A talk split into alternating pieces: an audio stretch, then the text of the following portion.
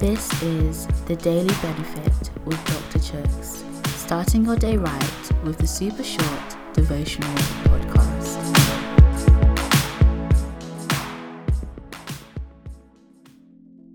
Hey guys, today's reading is taken from Matthew chapter 15, verse 14.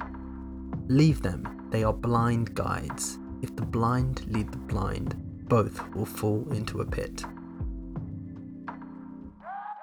Have you ever heard of Mike the headless chicken? Mike was a chicken hatched in 1945. When he was just five and a half months old, his owner, Lloyd, decided to have Mike for supper. So Lloyd, hungry for some food, chopped off Mike's head. But bizarrely, Mike was still alive. Mike was still able to balance on a perch, but walked clumsily. Mike also had a nightmare of a time trying to source food. He attempted to peck for food with barely any luck. He also tried to cluck, but instead of the noise a chicken normally makes, out came a tame, gurgling sound from his throat. What led to Mike's international fame was that he went on to live for another one and a half years after his head had been cut off. Wow.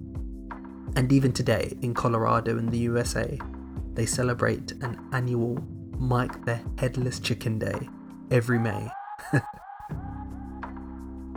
Bit of a weird and random story. But in today's verse, Jesus makes it clear that without him, we're essentially like Mike. Extraordinary to look at, an amazing marvel. We were made by God after all, but aimless aimless. That's us without God. Through life's challenges, we can try our best to stay afloat and keep our balance, but just like Mike, we fall. We try our best to look for spiritual satisfactions in things and pleasures, and like Mike, we fail to find food.